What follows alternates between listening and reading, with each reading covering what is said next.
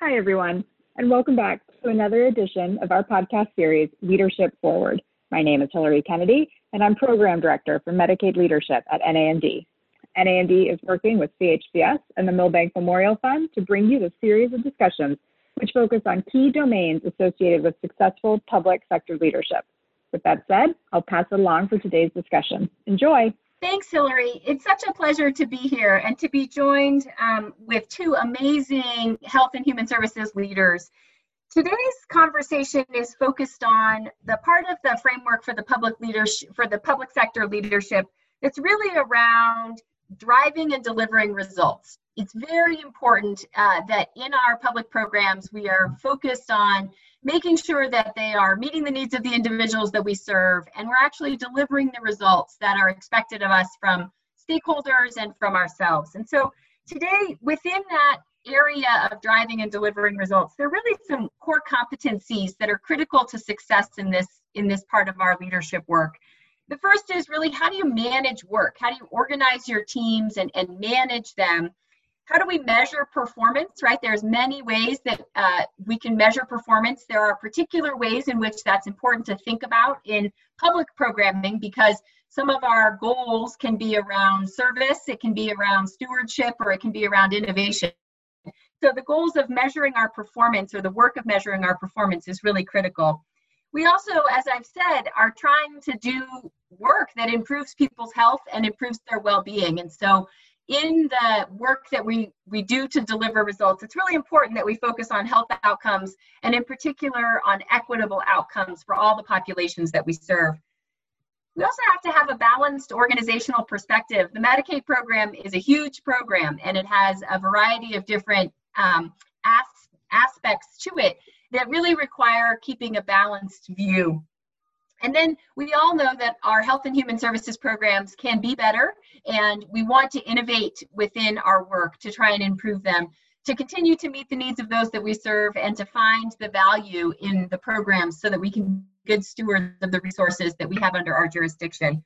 So today we're going to dive into what are these competencies, what is this part of our leadership framework really look like from the perspective of doing this work and so Cindy and Sue are both with us. I'm going to allow them each to introduce themselves first and talk a little bit about um, how they uh, had their journey to becoming the leaders that they are today. And so, um, Cindy and Sue, I'll turn it over to you. Maybe Sue, starting with you, to introduce yourself and talk a little bit about how uh, you came to be the leader that you are today. Great. Thank you so much, Gretchen. So, hi, everybody. I'm Sue Birch. I'm the director of the Washington State Healthcare Authority.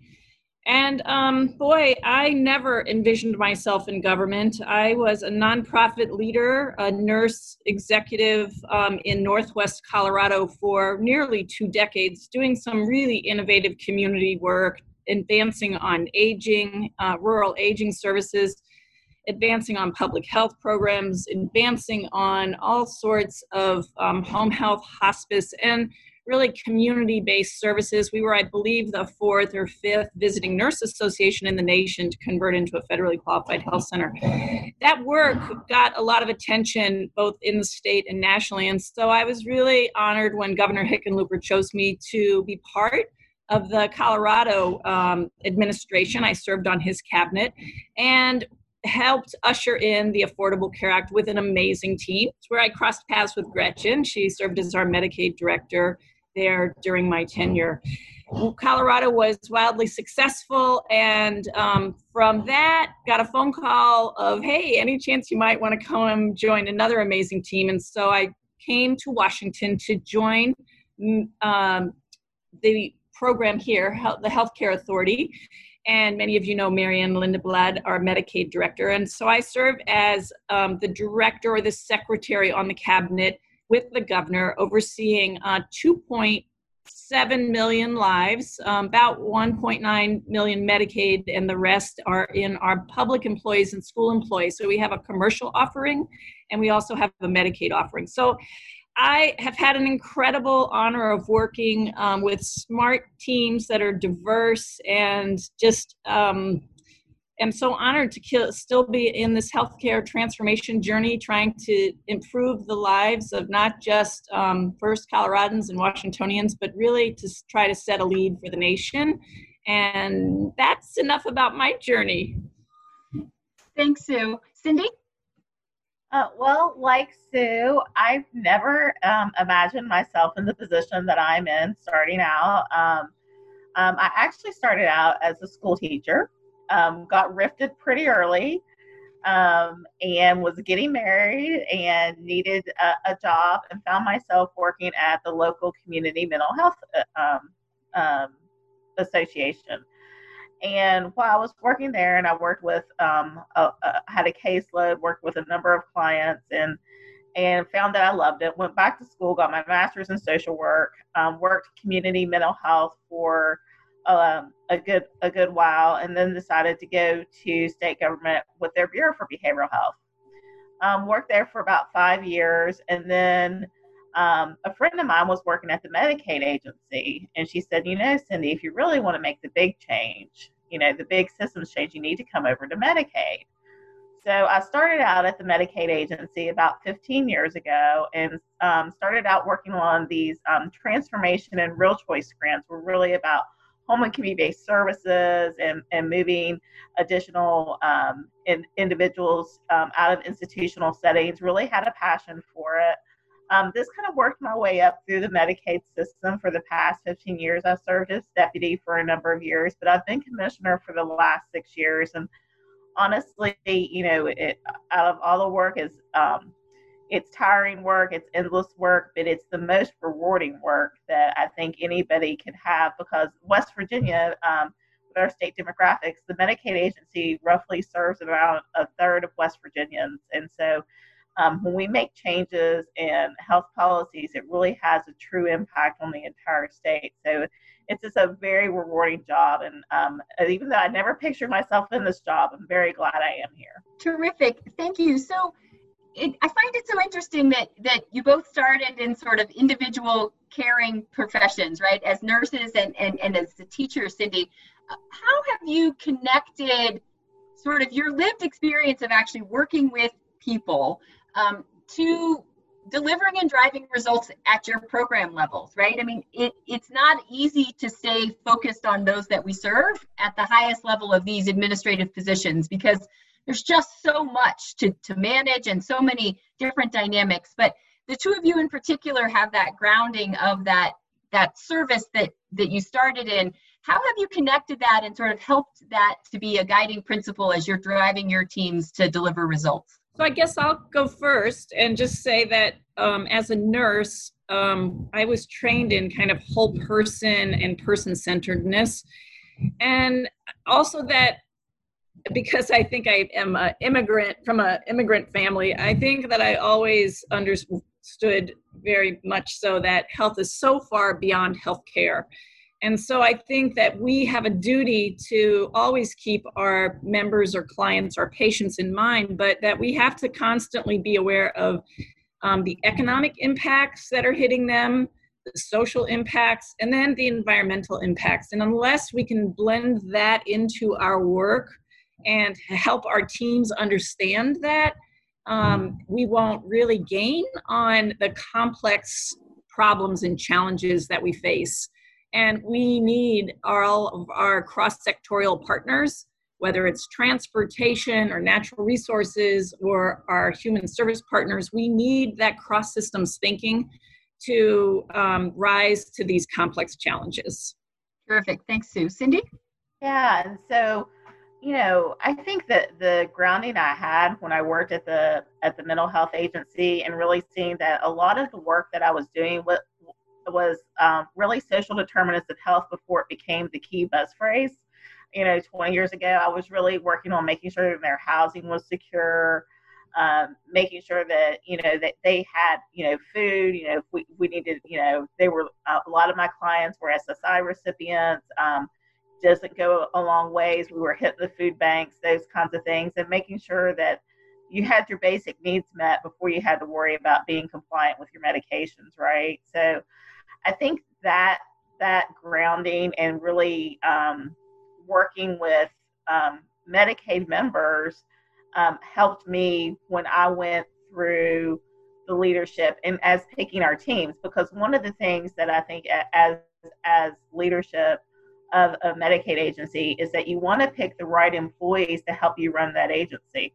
And you really want to pick pick individuals and really target individuals that ha- have the same values and um, empathy with regards to to our clients that we serve. So um, I think without that, I probably wouldn't be as good of a leader as I am. I think it helped me um, tremendously to make sure that you know we see everybody as individuals and, and humans that are, are worthy of, of the best care um, no matter their situation. Terrific.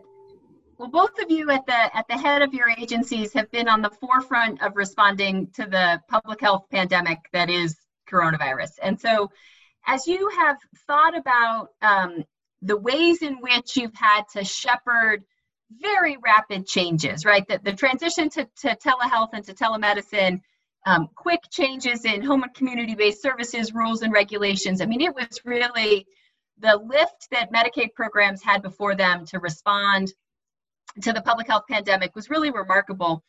How have you pushed your teams to, you know, rise to that challenge and deliver the results that were needed for the time, but also to find the opportunity to innovate within that? Um, you know, everyone always sees crisis as an opportunity to also maybe shake it up a bit for the ways in which we were hoping to change programs anyway. So, Cindy, maybe starting with you, how have you um, led your teams during this time to really deliver on what was base needed, but also find the opportunity to innovate? Well, I think one of the things, um, you know, it was very easy. I mean, we're very, you know, goal oriented. You know, this is what's happening. We need to make sure we're delivering people's health care. We're delivering it in, the, in their home. Um, we can't, you know, we're going to do everything we can to minimize the spread. We have all these different authorities. And of course, um, you know, we had to work with CMS on on utilizing those authorities, but it was really important for us to put the team together and really think out of the box. What can we do to not only support our our members out there and making sure they're getting the health care that they deserve, but also our providers and our other stakeholders to make sure that the system didn't crumble at the same time because you had everything kind of locked down immediately and no utilization, um, very little utilization at a lot of your provider agencies. And so one of the things that we did was really um, look at what were the opportunities we could do as a state to make sure people were getting um, their health care. And of course, telehealth is um, is something that we look at first, um, like most states. And one of the um, nuances of West Virginia is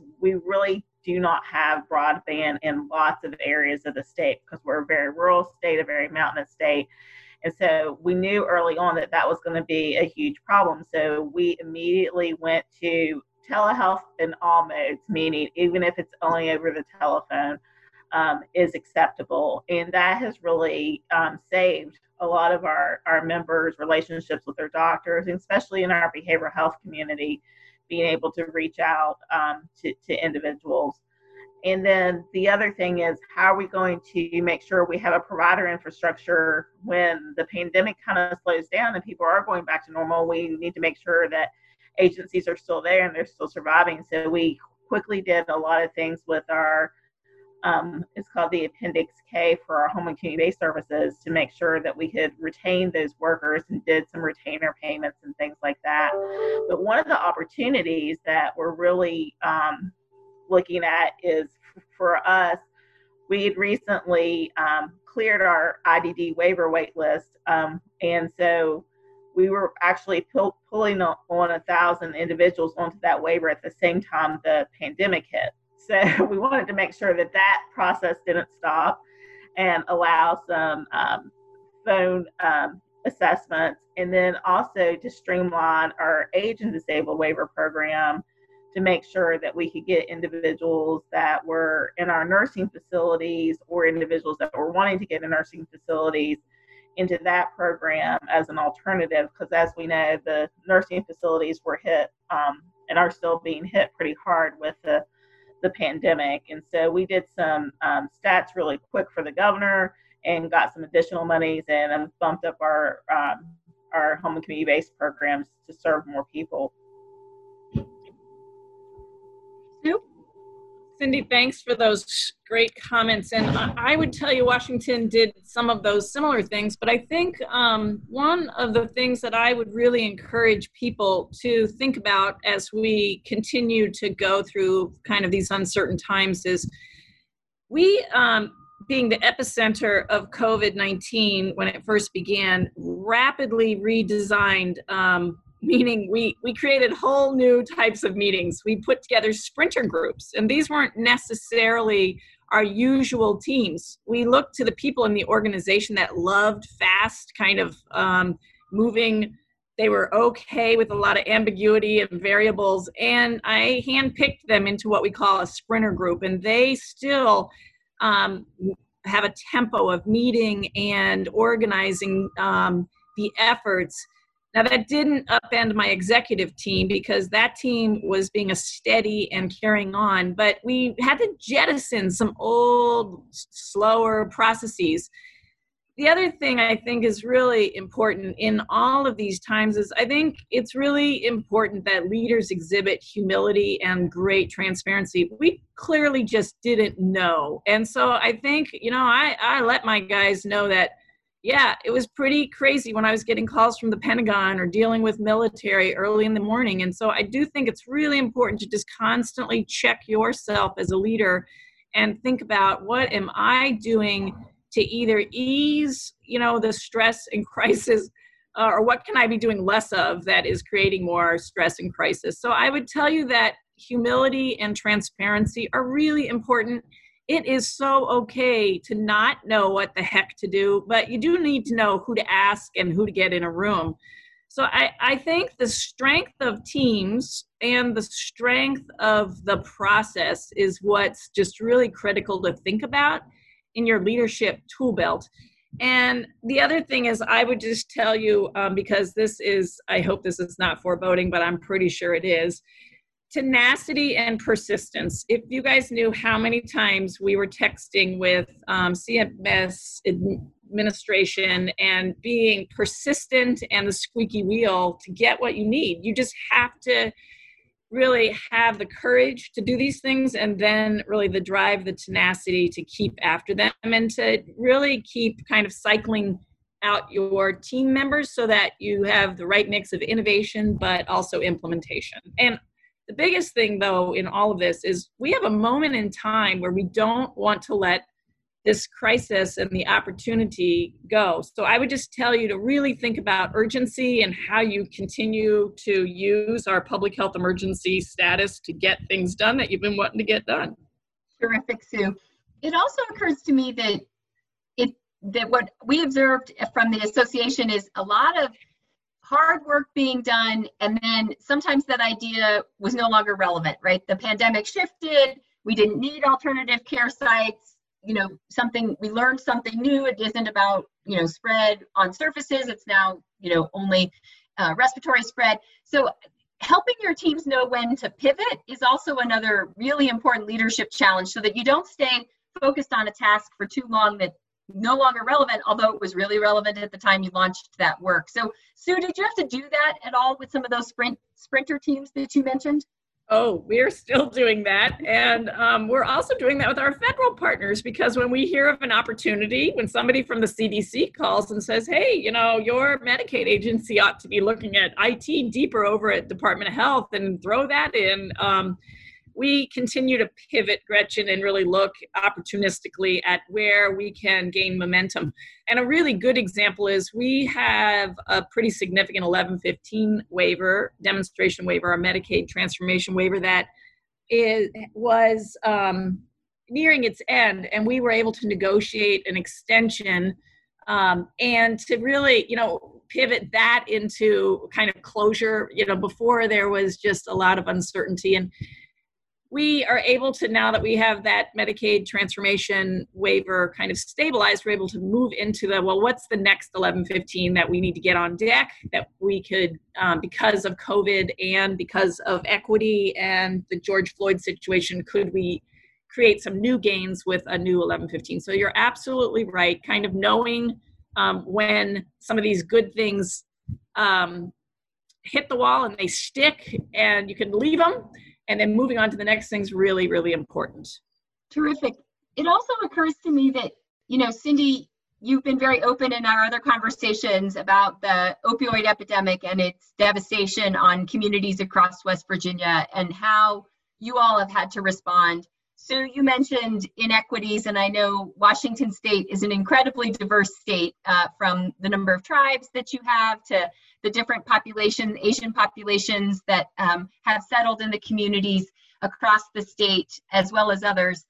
How have you balanced um, the need that you know your organizations were already focused on some of those health disparities and some of the you know dif- disproportionate impacts on communities because your Medicaid programs, and, and that's part of what you're focused on.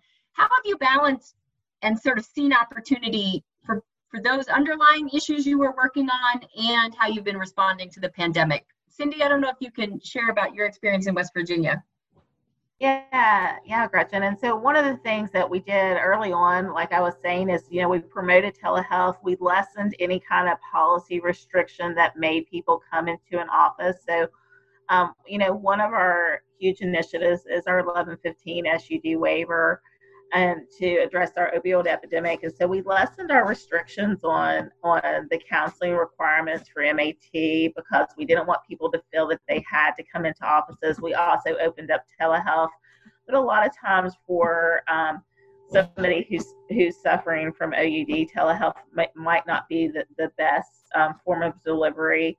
And so, what we did see and what we have found, um, and because we continue to monitor all of our programs. At the same time you're monitoring for the crisis, is we saw a spike in overdose deaths um, because of the isolation, people being at home, people not being able to interact with their supports, and and so we really um, partnered with our Office of Drug Control Policy and our Bureau for Behavioral Health and our um, Office of Public Health to really do a, a naloxone distribution campaign and, and get it and get it back out there and um, and kind of put that back out there as a real issue and, getting more naloxone on on the streets so we could avoid, avoid some of that. But those are things that while it, it's it's a fire hose coming at you at the first of the pandemic and it's like covid covid covid everybody's focusing but at the same time you have to keep everything else running and so you have to really, you know, support your teams in doing their day to day work and their day to day monitoring and making sure nothing's falling apart on the back end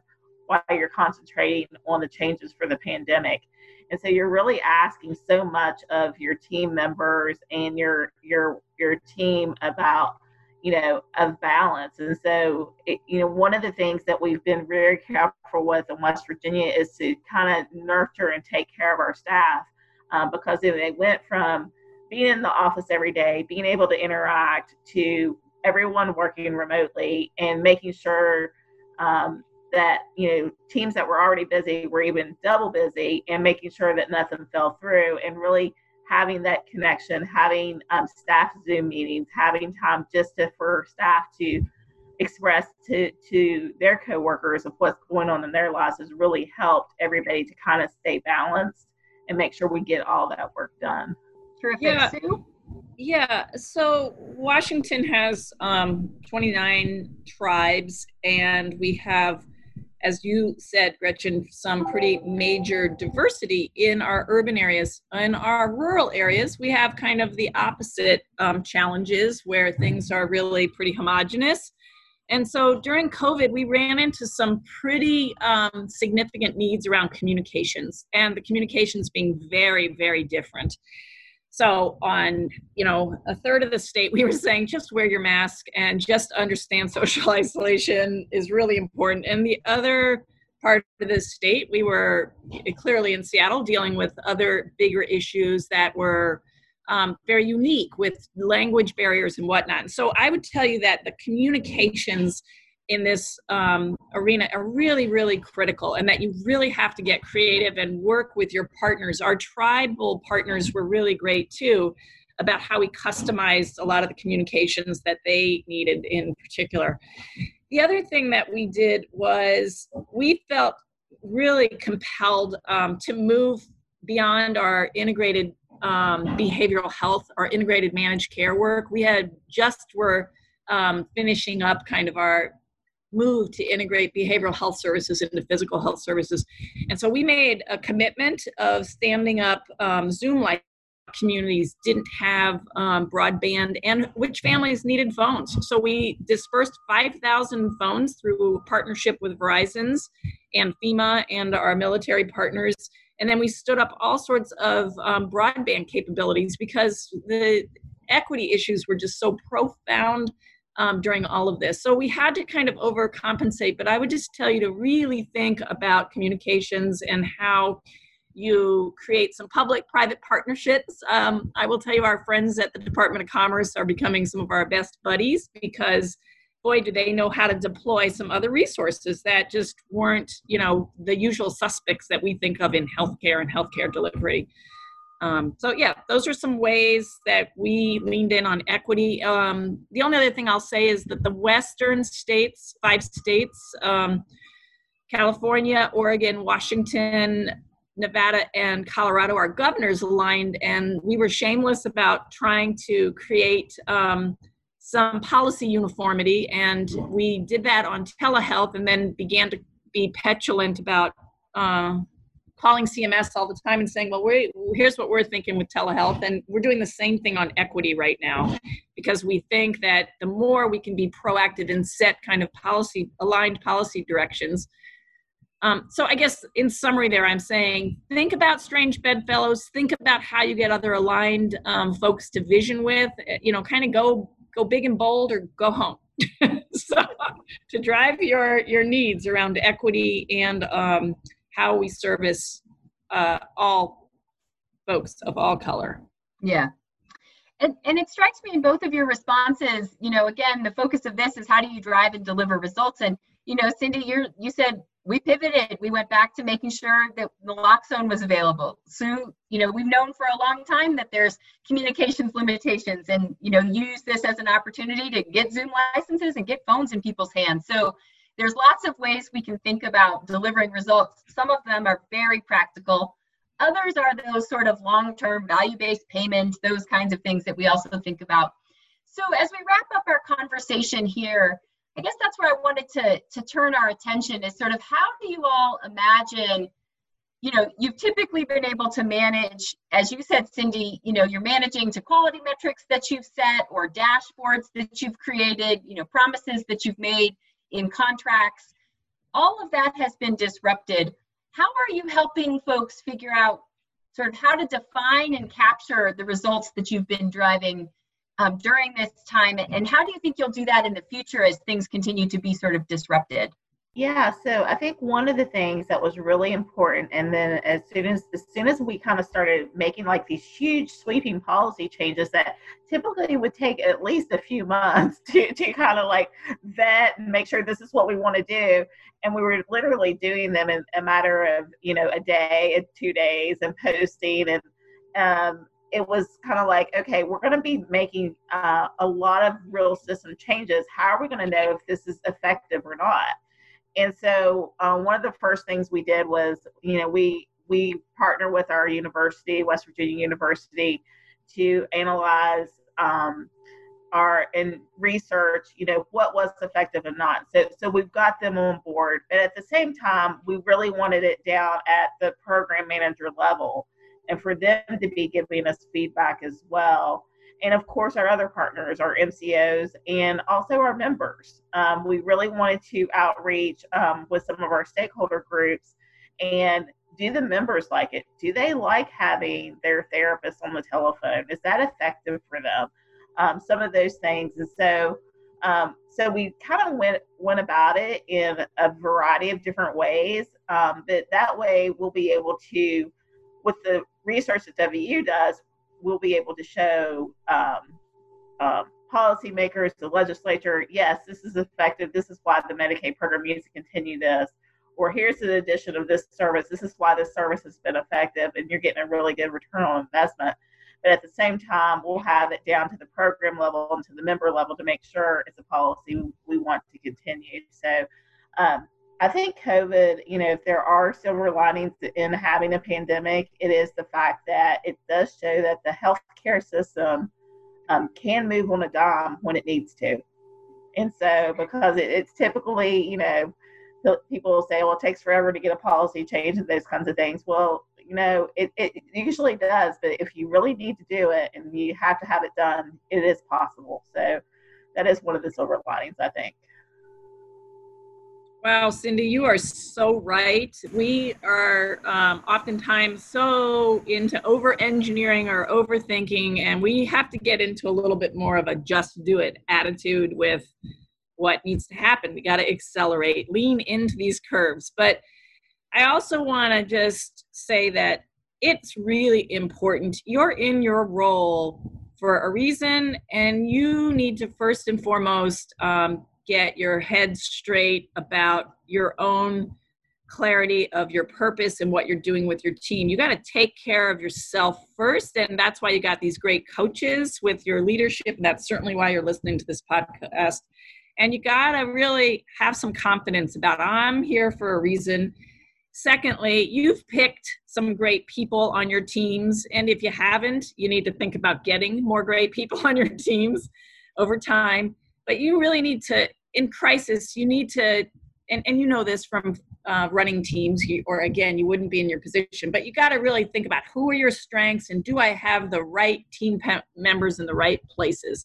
And you got to just be have good clarity about what you want to get done quickly and help keep um, managing some of those roles and um, be shameless about driving with urgency to the outcome that's needed. So take care of yourself first lean on your people. Delegate delegate delegate and also nurture. I mean i think in all of this and as we've had to move in our shop you know we moved 1100 people to telework. We said you are our first priority of we need you strong so that you can take care of all washingtonians. And so you got to really um, kind of co-manage where you are taking care of yourself but you're taking care of your team and they will perform for you and you will kind of course correct as you go along but never ever lose sight of the great people you're working with and the power of them getting um, outcomes that they will be really excited to be part of because it's work that you probably already were lining up in some of your visioning you're just doing it faster. Terrific. Well thank you. I think that does bring us to the end of our time and want to express my gratitude on behalf of the people in West Virginia and in Washington, but also for the national leadership that you all provide um, and the, the paths that you blaze for the rest of us. Um, it, it's really appreciated. So thank you very much. And uh, that will conclude our podcast for today.